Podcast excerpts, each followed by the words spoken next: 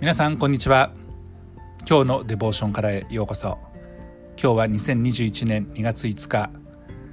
今日の聖書箇所は詩編の15編1節から5節です。今日のジャーナルのタイトルは主の住まいに宿るです。それでは聖書箇所をお読みします。詩編15編1節から5節。主よあなたの幕屋に宿るべきものは誰ですか？あなたの聖なる山に住むべきものは誰ですか？まっすぐ歩み義を行い心から真実を語る者その舌を持ってそしらずその共に悪をなさず隣人に対するそしりを取り上げずその目は神に捨てられたものを癒しめ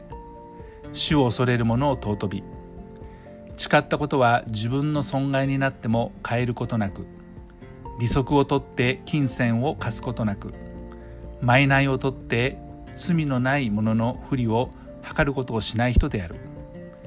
これらのことを行う者は常しえに動かされることはない。この聖書箇所にあなたの幕屋という言葉が出てきます。主が住まれる幕屋を指していますね。荒野を通って約束の地に向かっていたイスラエルの民は神様が導かれるところへと行くたんびに幕屋を設置しそして移動する時はそれを取り壊しまた次の場所で新たに設置しそして移動する時はまた取り壊す。そんなことを繰り返していました。でも彼らの一時的に滞在する場所の中心には主が住まわれる場所主の幕屋を確保していたんですね。やがてカナンの地父と蜜の流れる約束の地に入ったイスラエルの民はソロモンの時代になるとまたバビロンから帰還した時代には神殿を建てその場所を神が座れる住まわれる場所として確保しました。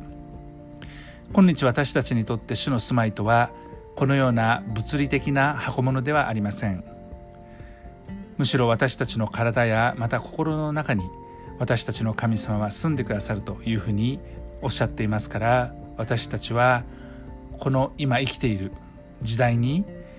心の中におられる神様に向かって私たちは祈り礼拝し賛美しその言葉をもって慰めを得たりまた励ましを得たりしています。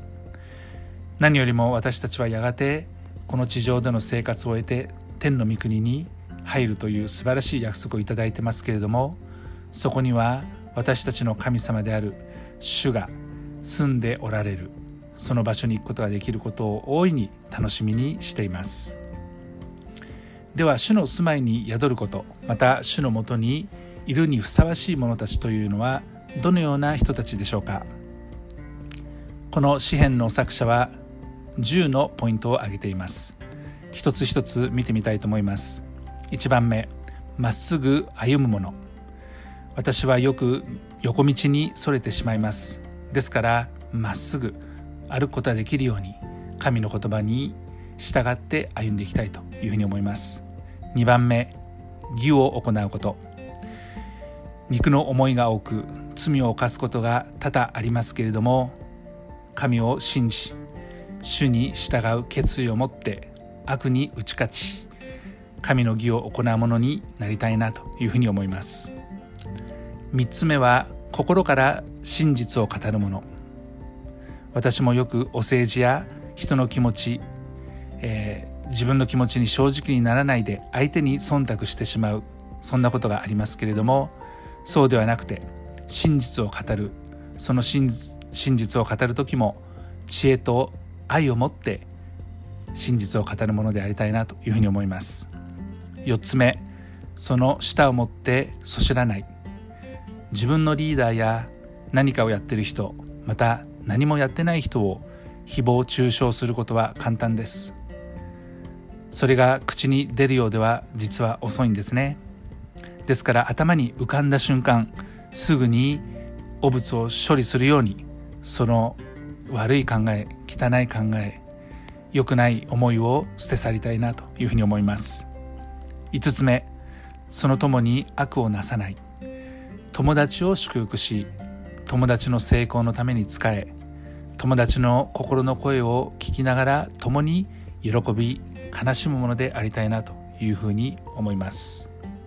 6つ目隣人に対するそしりを取り上げない。よく悪口や批判を聞くことがありますけれどもそういったものは信玄によると腹の奥に下っていく美味しい食べ物のようだというふうに言われています。そしりに耳を貸さないことがとても大切ですね。それを取り上げるようなことがあってはならない。そうしたくないというふうに思います。7番目。その目は神に捨てられたものを癒しめ主を恐れる者を尊ぶ。神に捨てられるものは神様に従わないで歩んできたものでしょうか。でもそういった人たちそういった行為に私たちは焦点を絞ったり目を向けるのではなくて死を恐れて歩んでいる人たちに焦点を置き目を留めそういう人たちの生きる姿勢から私たちは学ぶことができます。そういう人たちを尊び学ぶものでありたいなというふうに思います。8つ目。誓ったことは自分の損害になっても変えない。何かを購入する時にですねその時は満足するんですけれども次により安いものとかよりメリットのありそうな話を聞くとつい私たちの心はなびいてしまい自分の心を制せずに、えー、購入キャンセルしてですね違うものを買うようなことがあってはならない。むしろ感謝して使うようなものとなりたいなというふうに思います。9つ目利息を取って金銭を貸さない。金銭を貸すのなら、えー、差し上げるあげるつもりで貸すってことが大切です。返金がいつになるだろうかと気になってしまえば眠ることができなくなってしまいます。中には利息を取って商売をしている人もいますけれどもそういう人たちでさえも困窮している人たちに対して救済する心がなければその商売は繁盛することはありません。10個目賄いを取って罪のない者の不利を図ることをしないようにしたいと思います。賄賂を渡して利益を自分に向けることはよくニュースで出てきますね。どんなに文明が発達しても賄賂のやり取りがある。贈収賄と言いますけれども罪のないものに不利を与えてしまう。そういうことのないために日本においても